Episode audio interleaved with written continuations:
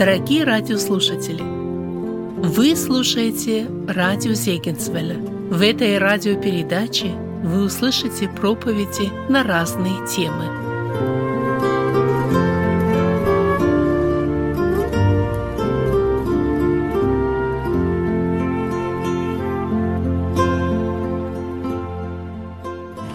Слава Господу нашему за то, что сегодня, воскресный день, мы начали нашу тему и нашу конференцию с истины благовестия. Брат Алекс прочитал этот текст с послания римлянам, и нам очень важно, я вчера уже говорил об этом, сегодня хочу еще раз напомнить, в этой теме, когда мы говорим о будущем Израиля, иметь этот правильный баланс и понимать, что благовестии, то есть в Евангелии спасение всякому иудею. Не в изучении Торы, не в исполнении обрядов, в Евангелии Иисуса Христа спасение всякому иудею. Так говорит нам апостол Павел. Нам нужно это помнить. Этот текст из 10 главы послания римлянам, а, в котором Павел говорит, для меня великое мучение, непрестанное мучение сердцу моему, когда он думает о своих братьях, когда он думает о евреях. Я думаю, что нам, наверное, не хватает мучения сердца. Когда а, сегодня вот а, мы говорим об этой теме, и, и я вчера говорил, что эта тема, она захватывает, она, она очень интересная, когда мы говорим о Израиле, когда мы говорим о пророчествах, она очень такая интересная, но нам важно от Христа взгляд не отвернуть. Когда я замечаю, что сегодня многие, которые вот так увлекаются этой темой и, и идут, знаете, в глубину всех этих обрядов иудейских и всех этих моментов, которые связаны с этим, у нас есть опасность от Христа отойти. Нам важно видеть эту истину Евангелия. А вчера, когда мы касались вот 11 главы послания римлянам, вы помните, апостол Павел, он там пишет о состоянии, почему у него было мучение сердца. Почему апостол Павел так скорбел? Потому что он понимает, что в настоящее время, когда он смотрит на своих братьев, они в погибели. И нам важно эту мысль не упустить, когда мы в Израиле находимся, когда мы ходим по Иерусалиму, когда вот сегодня мы ехали на машине сюда. Многие, видим, из этих евреев, они идут в нарядах, сегодня праздник, Новый год, они идут, чтобы праздновать, не погибшие – пока они не приняли Христа. Поэтому Павла мучение сердца, поэтому он молится, поэтому он все готов сделать, чтобы они приняли весть Евангелия, чтобы они уверовали в Иисуса Христа. И в 11 главе, мы вчера с вами рассматривали эту главу, посмотрите, как написано с 8 стиха, я еще раз э, хочу прочитать. Бог дал им дух усыпления, глаза, которыми не видят, и уши, которыми не слышат, даже до сего дня. И Давид говорит, да будет трапеза их сетью, тенетами и петлею, возмездие им, да помрачатся глаза их, чтобы не видеть, и хребет их да будет согмен навсегда. Вот когда мы оцениваем, смотря на улицы Иерусалима, на, на людей, на, на евреев, каково их духовное состояние сегодня? Писание говорит, они не видят, они не слышат, они находятся вот в этом согбенном состоянии. Поэтому Павел мучился, поэтому он скорбел. И поэтому и нам сегодня, когда вот мы, мы говорим о будущем Израиля, да, будущее, оно будет еще более скорбное, когда мы касаемся великой скорби, но потом оно будет радостное, воскресение, принятие Христа. Но сегодня эти люди, они живут в Израиле. Мы не знаем, когда будет восхищение церкви, когда наступит великая скорбь, и когда наступит этот момент обращения Израиля, мы не знаем, когда это будет. Если эти люди сегодня умирают, находятся в погибшем состоянии. И в этом наша ответственность как христиан, которые знают весь Евангелие, вот то, о чем говорил брат Алекс, свидетельствовать, молиться, благовествовать, потому что мы знаем истину Евангелия. А спасение, оно в Евангелии. Это благословит нас Господь помнить об этом и таким образом совершать наше служение. И сегодня Новый год, и, и э, как я знаю, евреи в Новый год вспоминают Бога как Творца и Бога как Властелина. Мы с вами в великой скорби сегодня. И это тоже истина о Боге, Творце, потому что отвержение Мессии, оно приведет к тому, что Господь будет очищать свой народ в этом периоде бедствия, этого бедственного времени для Израиля, бедственного времени для Иакова. Бог, властелин, будет совершать эти суды над землею и над этим народом, для того, чтобы они могли быть очищены и для того, чтобы они могли обратиться к Господу. Давайте мы пойдем дальше по нашей теме. И э, вчера э, очень много было вопросов, когда мы затронули тему Антихриста, говорили вот об этом, о теме Антихриста. Тема тоже очень такая захватывающая. Я говорил вчера, э, у нас нету достаточно времени, чтобы вникнуть в эту тему, посмотреть на эту личность, потому что Писание дает нам определенные характеристики, что это за, будет, за личность. И Даниил об этом говорит, и книга Откровения, и Павел об этом пишет, что это будет за личность. Но мы знаем, и вчера мы говорили, что однажды наступит этот момент, когда эта личность появится. И мы, касаясь вчера, мы говорили вот об этих печатях, мы коснулись первой печати, о которой мы говорили, что это будет пришествие Антихриста. Я хочу коснуться некоторых моментов, о которых мы вчера говорили а, в отношении этих действий, которые совершит эта личность. Это будет утверждение завета. И потом мы говорили вот эти моменты, которые будут решены в отношении храмовой горы, то есть те проблемы, которые сегодня являются нерешимыми проблемами, они будут решены Антихристом. Он заключает завет с Израилем, завет на 7 лет, договор на 7 лет. Он разрешает те проблемы, которые сегодня не решены. И вот один из моментов, который мы говорили, это строительство храма.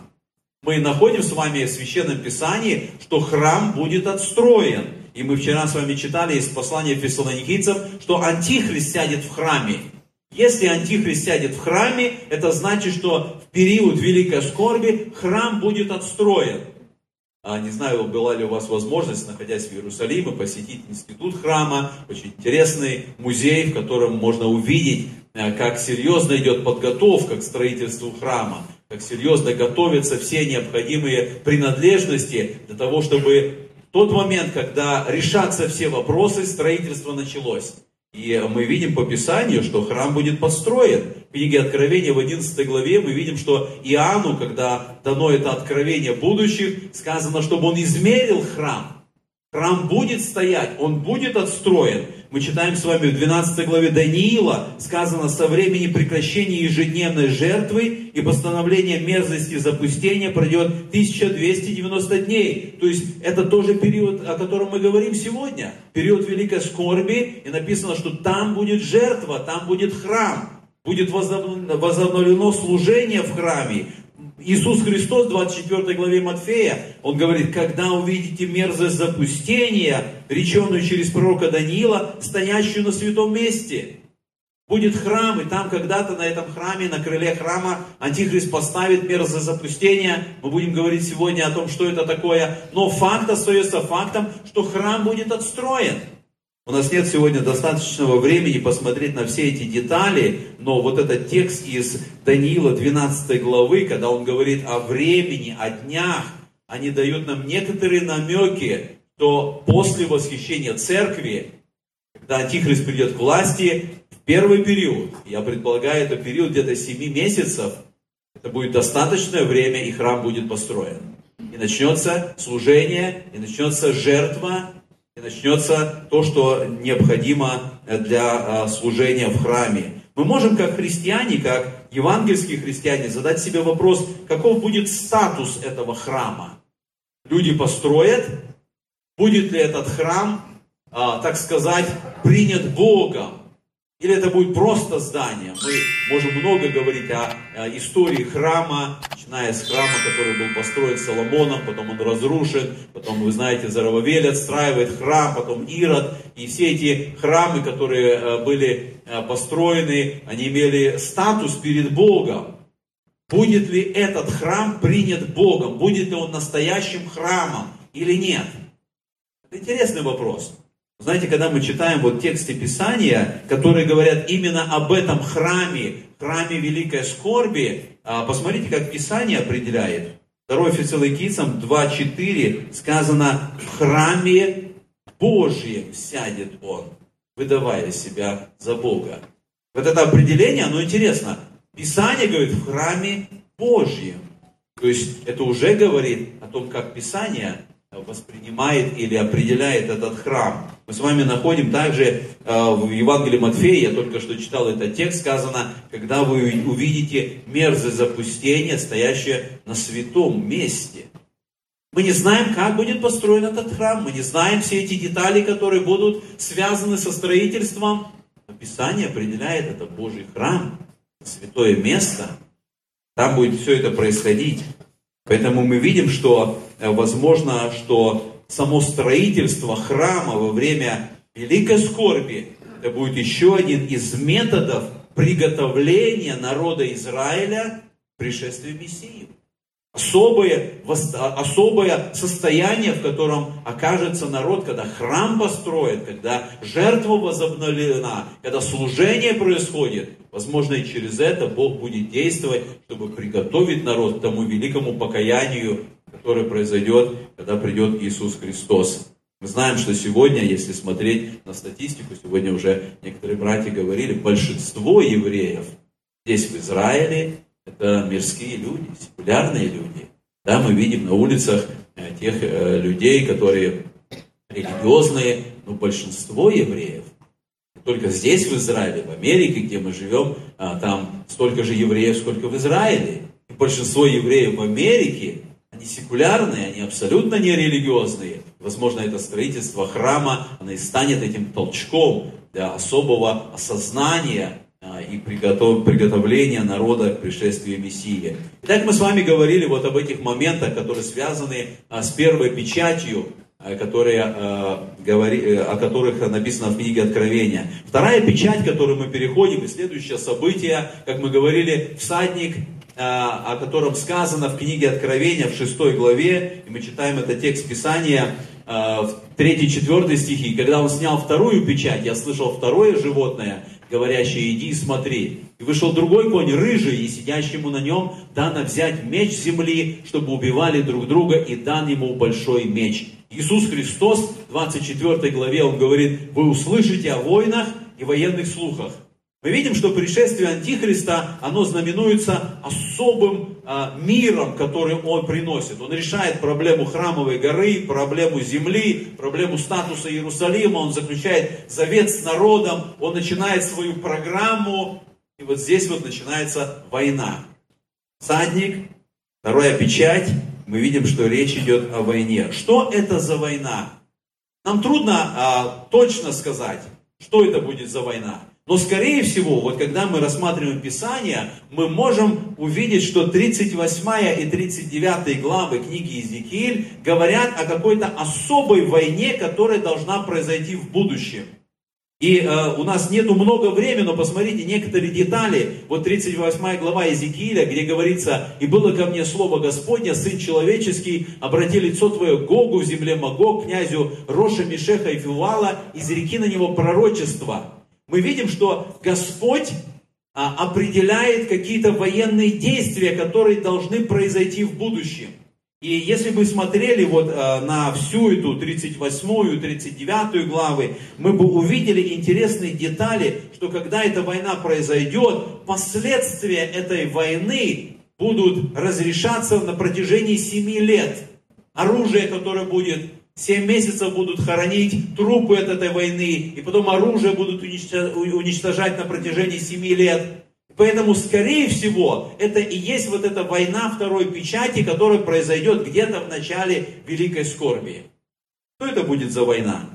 Посмотрите, когда мы э, читаем весь этот список народов, которые придут на эту войну, Написано, это персы, эфиопляне, ливийцы с ними, всех со щитами и в шлемах, Гомера со всеми отрядами его, дом Фагарма от пределов севера со всеми отрядами его, многие народы с тобою.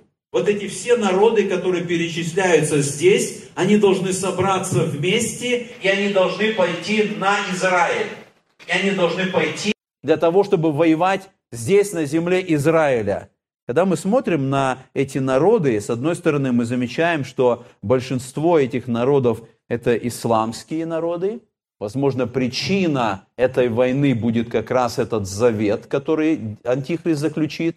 И те вопросы, которые я сказал, вопрос храмовой горы, вопрос земли Израиля, вопрос статуса Иерусалима, вопрос храма, возможно, эти э, исламские государства и пойдут войной по причине того, что сделал Антихрист. Когда мы смотрим с вами вот на э, те народы, которые перечисляются здесь, на те, кто пойдут на эту войну. Посмотрите, мы можем увидеть эти шесть стран или шесть народов, о которых говорится здесь, э, с теми названиями, которые были во время Изикииля. Сказано Персия. И Персия, мы знаем, что это э, в настоящее время территория Ирана. Дальше сказано, и мы знаем, что Иран – это фундаменталистское исламское государство, которое открыто говорил и говорит о необходимости уничтожения Израиля. Потом дальше мы видим указание Эфиопия. И это не та Эфиопия, которая в настоящее время э, называется страна Эфиопией, а это, скорее всего, то, что в настоящее время является современным Суданом. А страна Судан – это тоже фундаменталистское исламское государство – Дальше мы с вами находим Ливия. И страна Ливия – это западный сосед Египта, которая имеет антиизраильское правительство в настоящее время. Затем мы читаем с вами, что это Гомер. И Гомер – это, скорее всего, современная территория Турции. Фагарма. Для нас большой вопрос, что это за название, но, скорее всего, Фагарма – это то, что в настоящее время даже а, армяне и грузины, они считают себя потомками Фагармы. Поэтому это где-то территория Кавказа, может быть, немножко севернее. А, армяне и грузины, как я считал, они считают себя Таргамос, считается родоначальником кавказских народов. Но для нас важен предводитель вот этого отряда, этой огромной армии. И мы прочитали в начале 38 главе, сказано, это будет Гог из земли Магог. Трудно истолковывать, о ком идет речь. Еще Иероним говорил, что Магог, он располагался на север от Кавказа, возле Каспийского моря. То есть где-то, где-то вот здесь, на север, а, возможно, даже от Фагармы. На севере он находился. Греческие писатели, они ассоциировали Магога со скифами. Знаете, кто такие скифы?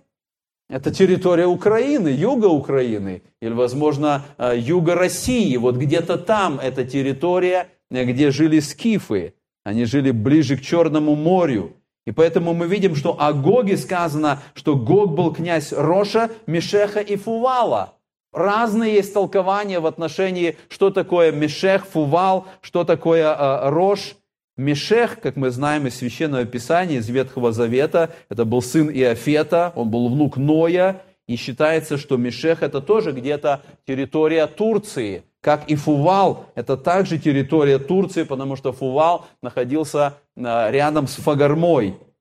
Мы читаем с вами о местоположении Гога в 38 главе Иезекииль, в 15 стихе написано «И пойдешь с места твоего от пределов севера». И если говорить от пределов севера, если мы уже поставили, что это где-то между Черным и Каспийским морями, и пойти на предел севера, то есть э, пойти на самый северный, северную территорию, то мы видим, что там находится Россия. Будет ли Гог предводитель этой армии с России, мы не знаем, но возможно. Возможно, это будет и так. И поэтому мы видим, что вот эта армия, которая будет собираться со всеми этими народами, в этой 38 главе сказано, что она пойдет на Израиль. Она пойдет и произойдет битва здесь. В 38 главе Иезекииля, в 8 стихе сказано, «После многих дней ты понадобишься, в последние годы ты придешь в землю, избавленную от меча, собранную из многих народов на горы Израилевы, которые были в посто постоянном запустении, но теперь жители ее будут возвращены из народов, и все они будут жить безопасно. Речь идет о евреях, которые к этому моменту собраны здесь, в Израиле. И они живут безопасно. Почему они живут безопасно? Потому что Антихрист, как правитель, он заключил с ними договор, он заключил с ними этот завет, и они чувствуют себя в безопасности мы видим, что Даниила 9.27, мы вчера касались этого текста, сказано, что этот завет, он будет заключен на 7 лет. этот договор будет заключен, и Израиль будет чувствовать себя безопасно. И, возможно, из-за этого чувства безопасности Израиль перестанет тратить деньги на собственную безопасность так, как происходит это сегодня. И поскольку они перестанут это делать, мы видим, что вот эти народы, вот эти армии, они собираются на эту войну. В 38 главе, в 9 стихе мы читаем, они поднимутся как буря. В 10 стихе сказано, они придут на землю неогражденную, на беззаботно живущих беспечно. Это жители Израиля к тому времени. И дальше мы читаем 38 глава, 18-19 стихи. Бог совершит свое дело. Эта армия придет на Израиль, эта война должна происходить здесь, но потом Господь совершает свое дело. И все эти армии будут разрушены, они будут уничтожены. И последствия мы читаем 39 глава, как я сказал, 7 лет будут сжечь а, оружие э, как последствие этой армии. Мы видим, что эта война вот происходит, эта битва, которая будет здесь, и, как мы сказали, скорее всего, это будет вот это начало э, великой скорби. Мы идем немножко быстрее. Э, третья печать мы с вами читаем, это будет голод. Голод как последствие от войны. И мы читаем здесь в книге Откровения, сказано э, определение вот того состояния, что сказано, что хиникс пшеницы за динарий и три хиникса ячменя за динарий. То есть мы видим, что это естественное следствие войны. Э, и э, в результате этого мы видим, что э, дороговизна возникает. Мы знаем, что за динарий в то время динарий это была дневная плата, а хиникс пшеницы это в то время это примерно литр пшеницы. Это было достаточное пропитание для одного человека. И получается, что к тому времени один человек целый день работает, чтобы только себе заработать дневное пропитание – а если у него жена, а если у него дети, а если у него семья, его денег, его заработной платы не хватает на кого-то еще. В результате этого мы видим, сказано, что э, три хиникса можно взять ячмень, а ячмень это была пища для скота. То есть в результате этого голода а, люди начинают питаться той пищей, которой они не питались до этого. Мы с вами идем дальше, и следующая печать – это смерть. Мы читаем, что когда он снял четвертую печать, я слышал голос четвертого животного, говорящего, иди и смотри. И вот конь бледный, на нем всадник, которому имя смерть, и ад следовал за ним. И дана ему власть над четвертую частью земли умершлять мечом и голодом, и мором, и зверями земными. Мы видим все эти последствия. Вот слово «бледный» здесь написано «всадник, который на бледном коне». Буквально на греческом написано «хлорос». Это цвет – и вот когда мы говорим хлорос, это зеленовато-бледно-желтый, то есть всадник, который похож на труп, и такого же цвета, и мы видим, что за голодом, за войной следует смерть. И за смертью идет ад или Гадес, могила. В книге Иеремии мы читаем в 14 главе сказано, «Так говорит Господь народу сему, за то, что они любят бродить и не удерживают ног своих, зато Господь не благоволит к ним, припоминает ныне беззаконие и наказывает грехи их. И сказал мне Господь, ты не молись о народе сем во благо ему. Если они будут поститься, я не услышу вопля их.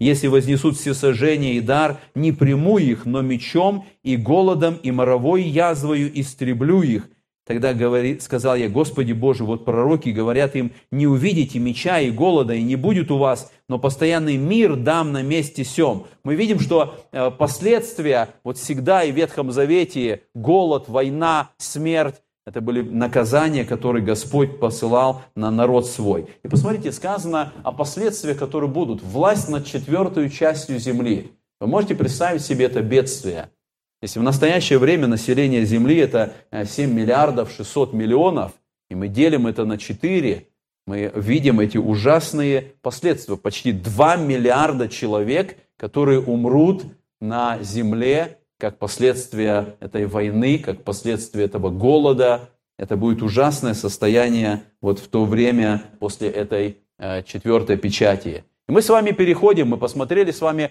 вот на эти четыре печати. Это первая половина, это первые три с половиной года э, действия Антихриста на земле. И вчера я говорил, это в первую очередь направлено на народ Израиля.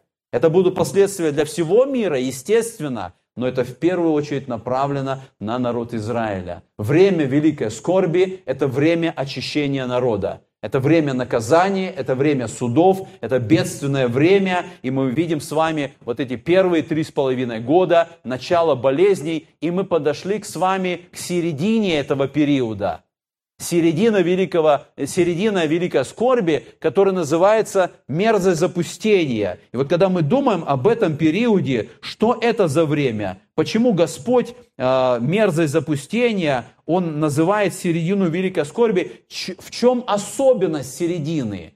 Почему это что-то особое и специальное?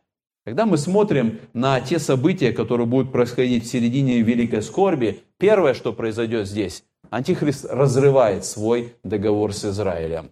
Он заключает это на 7 лет, но происходит половина этого периода. И посмотрите, мы читаем с вами, сказано, в половине седьмины прекратится жертва.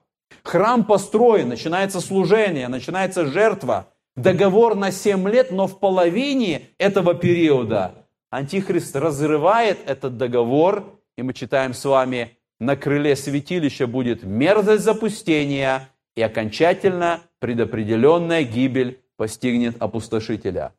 Поэтому вот здесь, когда мы смотрим на период середины великой скорби, Антихрист меняет свое отношение к Израилю. Он не только разрывает этот договор, но мы видим, что он начинает преследование евреев.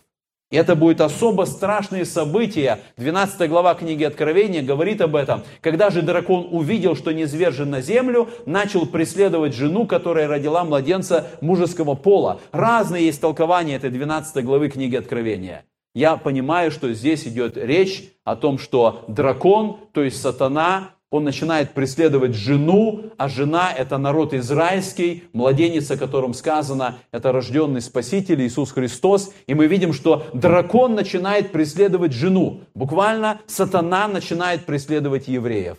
Начинается уничтожение, начинается э, преследование этого народа. Вот здесь мы говорили уже, что он прекращает жертвы и прекращает богослужение в храме. Восьмая глава Даниила об этом говорит – Сказано, что этот э, руководитель, этот вождь или антихрист, и даже вознесся на вождя воинства сего, и отнята была у него ежедневная жертва, и поругано было место святыни его, и воинство предано вместе с ежедневной жертвой за нечестие, и он, повергая истину на землю, действовал и успевал. И услышал я одного святого, говорящего, и сказал этот святой кому-то вопрошавшему, насколько времени простирается это видение ежедневной жертве и об опустошительном нечестии, когда святыня и воинство будут попираемы. И сказал мне, на 2300 вечеров и утр тогда святилище очистится. Мы видим, что Даниилу даны, даны очень точные детали – начиная с этого момента, когда храм построен, когда жертва, и до самого момента, когда народ израильский будет обращен к Богу, вот здесь дана эта цифра 2500 вечеров и утр. Но для нас вот в этом тексте важно увидеть этот момент, что жертва и богослужения, которые начались, которые продолжаются, они будут остановлены. У нас нет э, времени, чтобы говорить о мировых моментах, которые связаны с Антихристом. Наша тема – это будущее Израиля в свете Откровения. Но действие Антихриста в первый период Великой Скорби, оно будет и мировым. То есть он будет стремиться к мировой власти, он будет стремиться к мировому правлению, и поэтому будет а, создана определенная религиозная система. И религиозная система первой половины Великой Скорби – это будет Великая Блудница – Великая блудница – это значит смешание всех религиозных систем и э, разрешение любого поклонения. Антихрист разрешает любое поклонение и делает Вавилон, делает полное смешание, и это будет его религиозная система в первой половине. Но в середине этого периода, в середине Великой Скорби, он останавливает действия вот этого, этой религиозной системы. И это показано в образе, что а, всемирная антицерковь уничтожается. Более того, 13 глава книги Откровения показывает, что в этот период Антихристу будет нанесена как бы смертельная рана. Антихрист, почему он антихристос? Он не только против Христа, он на месте Христа. Он во всем будет подражать Иисусу Христу. И сатана понимает, что э, лучше того, что есть у Бога, придумать невозможно. И вот в этот период великой скорби сатана во всем будет копировать Бога и Троицу. То есть сатана будет э, стоять на месте Бога и пытаться копировать его действия. Антихрист будет копировать действия Иисуса Христа. А лжепророк, третья личность, которая придет, он будет имитировать действия Духа Святого. И поэтому здесь вот мы знаем, что Христос, Он умер и Он и воскрес. И Антихрист также, он попытается скопировать это действие. И 13 глава книги Откровения говорит о том, что ему, этому зверю, будет нанесена смертельная рана, и впоследствии она исцелела, и весь мир удивится. И это действие вот этого псевдовоскресения или имитации воскресения – оно приведет к следующему событию, которое мы читаем, что Антихрист занимает место в храме и объявляет себя Богом. Почему он остановит действия блудницы? Почему он запретит поклонение всем богам? Потому что с этого момента он создает одну возможную религию. Это религию поклонения самому себе. И он занимает место в храме и он объявляет себя Богом, и мы читали этот текст во второе послание фессалоникийцам, в храме Божьем сядет он как Бог, выдавая себя за Бога. С этого момента, середины Великой Скорби, никто не имеет права поклоняться какому бы то ни было Богу, кроме Антихриста. Это будет единственное возможное поклонение. А, вот на этой схеме вы видите как бы а, такое параллельное сравнение. Это книга Даниила, которая описывает события, связанные с Антихристом, и второе послание, второе послание фессалоникийцам. И когда мы смотрим на все события, которые связаны с Антихристом, они дают нам вот эти четыре момента. Человек греха должен быть открыт. И Антихрист будет открыт, он придет, он будет явлен. Второе, о чем говорится, храм будет освернен, жертва будет прекращена, и погибель людей начнет. Мы читаем, вот 8 глава Даниила сказано, «И при уме его, и коварство будет иметь успех в руке его, и сердцем своим он превознесется, и среди мира погубит многих, и против владыки владык восстанет, но будет сокрушен не рукою». И мы читаем об этом же во втором Фессалоникийцам, то со всяким неправедным обольщением погибающих за то, что они не приняли любви истины для своего спасения. Вы замечали, вот здесь вот во второй главе второго Фессалоникийцам сказано о погибающих людях. Это будут люди, которые будут погибать во время правления Антихриста, потому что он будет уничтожать, потому что он будет совершать э, эти убийства людей, которые не принимают его. И вот здесь вот мы говорили, что он создает религию поклонения самому себе. Здесь на арену выходит третья личность, вот этой антитроицы – это лжепророк. Подобно как Дух Святой, который обличает человека, привлекает человека к Иисусу Христу. Лжепророк, он будет имитацией действия Духа Святого. Он будет заставлять всех людей всего мира поклоняться Антихристу. И вот мы с вами читаем в 13 главе Откровения, об этом сказано. «И увидел я другого зверя, выходящего из земли. Он имел два рога, подобные агнчим, и говорил, как дракон, он действует пред ним со всякой властью первого зверя и заставляет всю землю и живущих на ней поклоняться первому зверю, у которого смертельная рана исцелела. То есть мы видим действие лжепророка, это уже духовное действие. Это побуждение народа принять божественность, если можно так сказать, Антихриста, поклониться Антихристу и признать его за Бога. И для того, чтобы э, это делать, он э, заставляет народы и посмотрите, что происходит. В 13 главе Откровения, в 8 стихе сказано, «И поклонятся ему все живущие на земле, которых имена не написаны в книге жизни у Агнца, закланного от создания мира». Люди поклоняются ему, люди признают его как Бога. И в результате этого мы видим, что э, Антихрист начинает свою духовную власть. Наша тема – это будущее Израиля – и вот здесь для нас важно, что в 11 главе книги Откровения сказано о двух свидетелях, которые будут в это время проповедовать.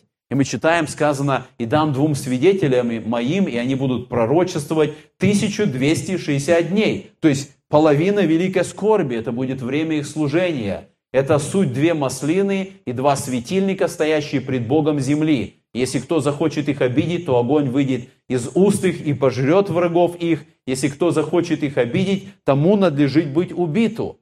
Мы читаем здесь же, в этой 11 главе, о том, что они проповедуют. Это будет их служение. Много есть вопросов, будет ли спасение во время великой скорби. На основании текста, что будет забран удерживающий теперь, и я тоже считаю, что это будет Дух Святой, некоторые говорят, что во время великой скорби спасения уже не будет. Я не вижу, что в Писании так сказано о великой скорби. Я вижу, что два свидетеля, они будут проповедовать. Я вижу, что мы коснемся 144 тысячи запечатленных евреев будут проповедовать. Я вижу, что Евангелие, оно будет провозглашаться и во время великой скорби. И вот как раз служение этих двух свидетелей, это и будет подготовка Израиля к покаянию. И мы видим в этой главе сказано, что Антихрист убивает их, но впоследствии они воскресают, и они взяты на небо. Но а, их служение как раз в том, чтобы народ Израиля услышал весь Евангелие и был приготовлен к обращению. Мы видим, что Антихрист создает эту религию поклонения самому себе. До этого, в первая половина Великой Скорби, это был Великий Вавилон. Все люди могли поклоняться всем богам, каким они только хотели. Но здесь Антихрист объявляет себя Богом. И для нас интересно, когда мы просматриваем основные религии мира, мы видим, мы можем увидеть, что в каждой религии есть ожидание пришествия будущего Мессии. Каждой мировой религии они говорят о том, что в будущем должен кто-то прийти, и они ожидают его. В буддизме это Будда Майрея. Они ждут его. Они не до конца понимают, что это такое. В индуизме это Калки, в зороастризме это Санчьят, в исламе это имам Махди, в иудаизме это, естественно, Мессия, в христианстве это Христос. И поэтому, когда мы думаем, как произойдет, что вот в этот момент все люди примут Антихриста как Бога, ответ, возможно, в этом. Потому что сам Христос, Он евреям сказал о том, что кто а, однажды придет во имя свое, вы его примете. И поэтому в этом будет принятие Антихриста. Каждая религиозная система увидит в Антихристе того, кого они ожидают. И каждая религиозная система примет его как своего мессию, и в результате будет это поклонение. Многие поклонятся Антихристу как Богу. 13 глава книги Откровения говорит о том, что уже пророк сделает образ зверя. Вот этот образ зверя и есть эта мерзость запустения, которая будет поставлена на крыле храма. Будет ли это истукан, будет ли это идол, будет ли это какая-то машина, нам сложно сказать. Но вот этот образ зверя, о которых здесь сказано, что чудесами, которые дано было ему творить, пред зверем он обольщает живущих на земле, говоря живущим на земле, чтобы они сделали образ зверя, который имеет рану от меча и жив. И мы читаем, что сказано, что это будет мерзость запустения, и она будет помещена на крыле храма. Там будет его место, там он будет находиться. И 13 глава говорит, что и дано ему было вложить дух в образ зверя, чтобы образ зверя и говорил, и действовал, так, чтобы убиваем был всякий, кто не будет поклоняться образу зверя. Я сказал, что мы не до конца не знаем, как этот механизм будет работать. Что этот образ зверя, который как-то оживлен, он будет контролировать всю Вселенную, и он будет знать и видеть каждого, кто не поклоняется Антихристу. Но Писание говорит, что это будет происходить.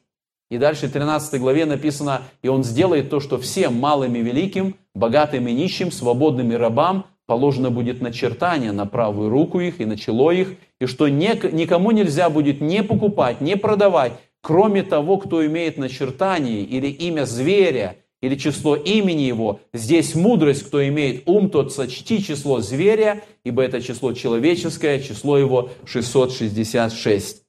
Огромное толкование в отношении числа 666.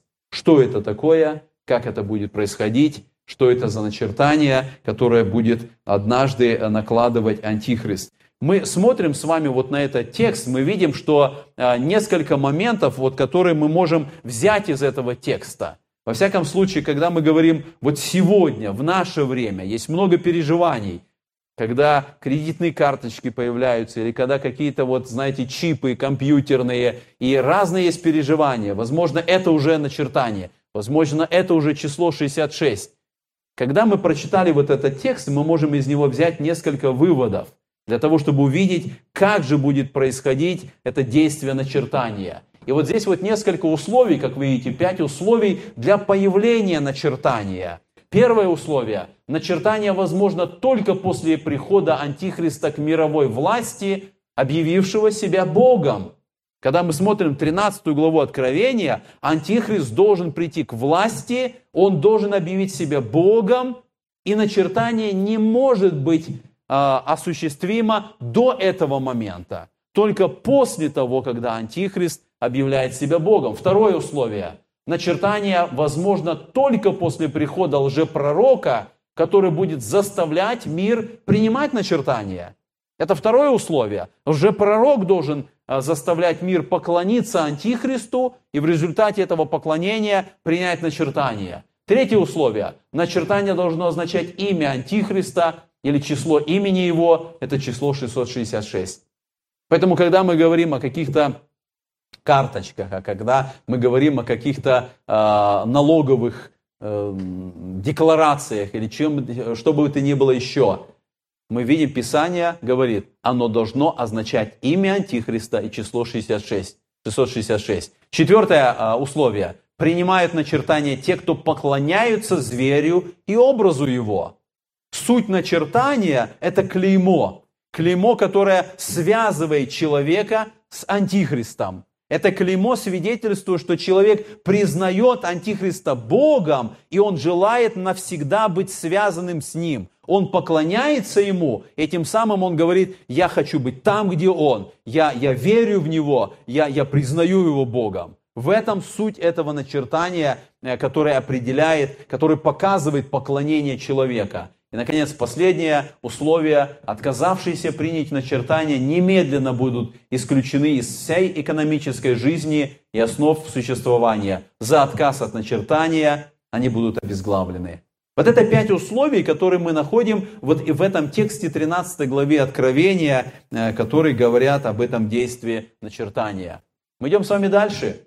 144 тысячи израильтян они э, получают запечатление, и они тоже становятся всемирными миссионерами. Они тоже начинают э, вот это э, действие проповеди Евангелия, и мы читаем сказано, что э, ангел восклицает громким голосом, которым дано вредить земле и морю, говоря, не делайте вреда ни земле, ни морю, ни деревам, доколе не положим печати на челах рабов Бога нашего. Мы идем с вами дальше, и мы видим, что пятая печать – это смерть мучеников. Великой скорби, когда Антихрист объявляет себя Богом, он начинает преследовать евреев, и пятая печать – это мученики, то есть те, кто отказывается принять начертание. Суть не только в принятии начертания, суть в отказе признания Антихриста Богом. И те, кто отказывается это делать, Писание говорит в 6 главе, что они находятся под жертвенником, они убитые, и они вопиют. И мы читаем, здесь сказано, что им даны одежды белые, и сказано, чтобы они успокоились еще на малое время, пока и сотрудники их, и братья их, которые будут убиты, как и они, дополнят число. Мы можем задать вопрос, кто эти мученики? Если церковь взята на небо, она восхищена, кто эти мученики, которые откажутся принять начертание? Вот здесь я как раз и вижу, что будет действие Евангелия. Будет проповедь двух свидетелей, 144 тысяч. И мы читаем, что а, Иоанну дано это видение тех, которые пришли от великой скорби, и сказано, число их как песок морской. То есть мы видим, что и во время великой скорби будут люди, которые будут приходить к Богу.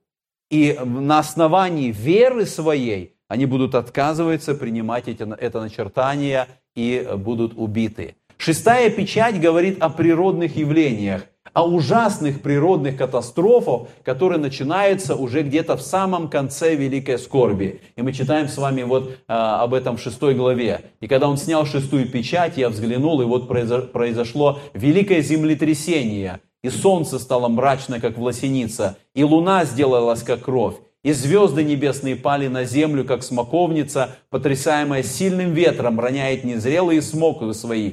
И небо скрылось, свившись, как свиток, и всякая гора и остров сдвинулись с мест своих. То есть мы видим, что катастрофы, которые начинаются на земле, начинают происходить здесь.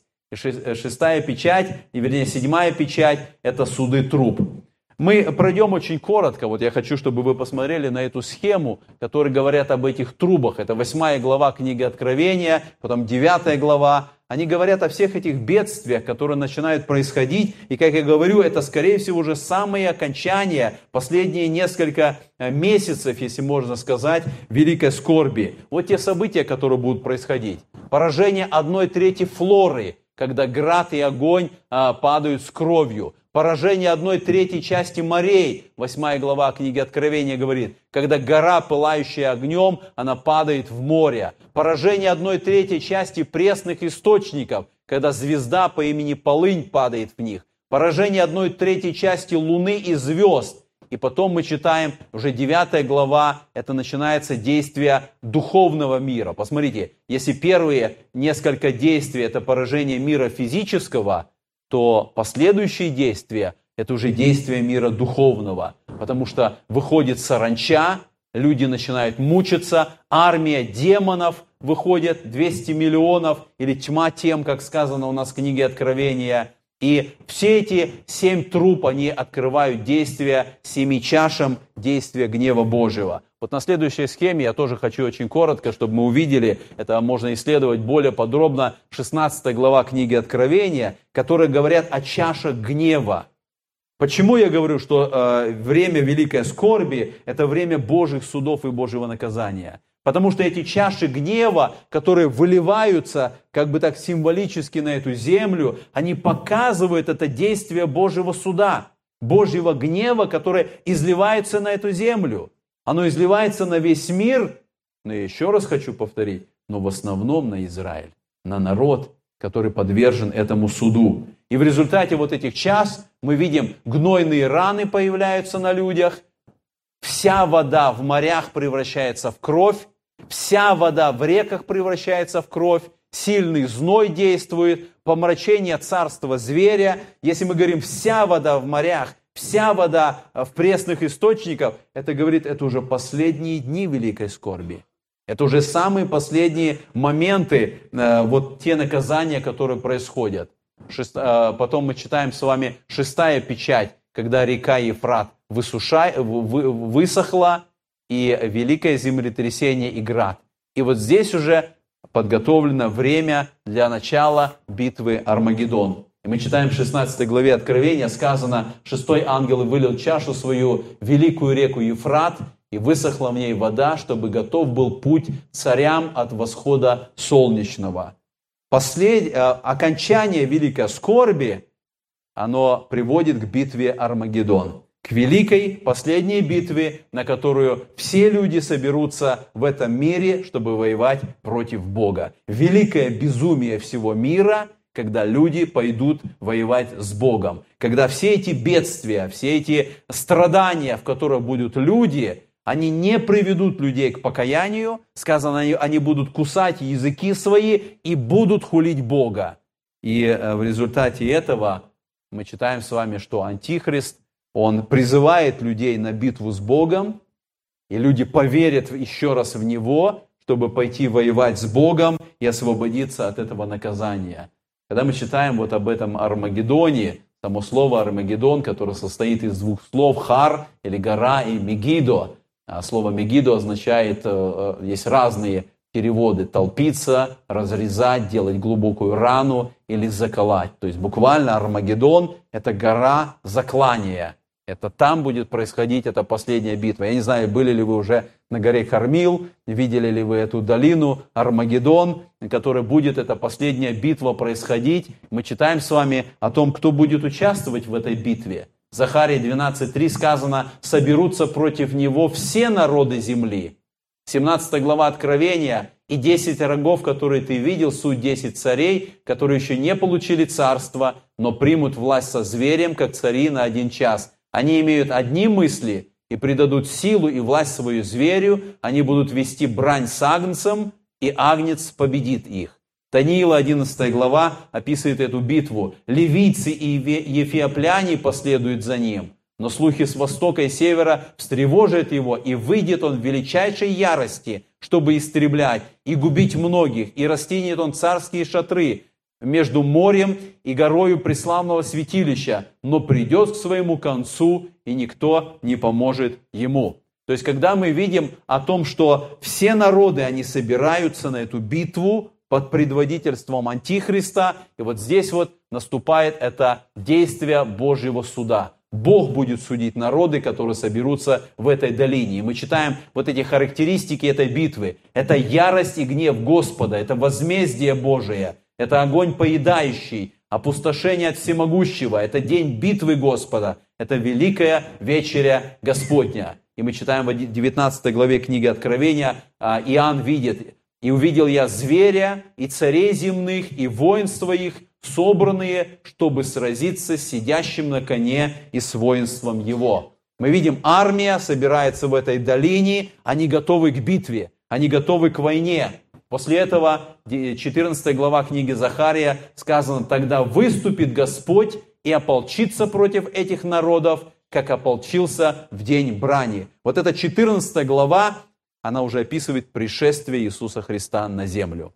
Он придет на землю тогда, когда здесь будет собрана армия, чтобы воевать с ним. Его пришествие на землю будет для суда, тогда, когда люди захотят воевать с ним. И мы читаем, что Христос выступает с воинствованиями небесными. И посмотрите дальше, когда армия Антихриста выступает против него. Это третья глава книги Иаиль говорит. Провозгласите об этом между народами. Приготовьтесь к войне, возбудите храбрых, пусть выступят, поднимутся все ротоборцы, перекуйте орала ваши на мечи и серпы ваши на копья. Слабый пусть говорит, я силен. Спешите и сходитесь все народы окрестные и соберитесь. Туда, Господи, веди твоих героев.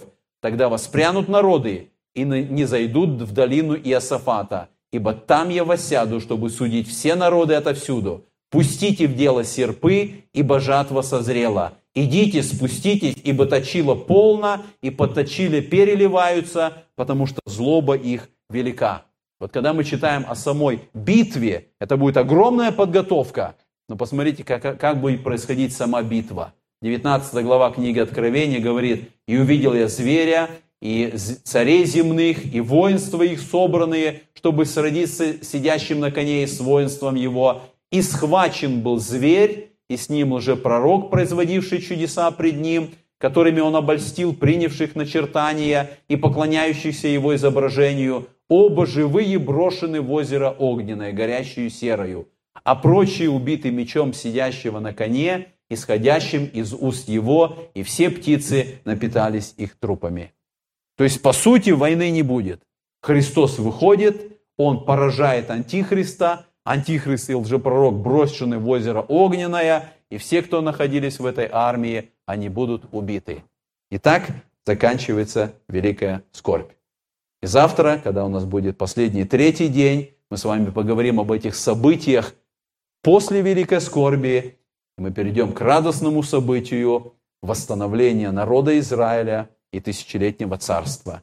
И мы увидим, что все пророчества, которые Господь дал этому народу в Ветхом Завете, они будут исполнены, и Господь бодрствует над Словом Своим. Да поможет нам Господь, понимая это, понимать эти великие бедствия, которые грядут на эту землю, готовиться к встрече с Господом, очищать свои сердца и быть верными Господу. Аминь.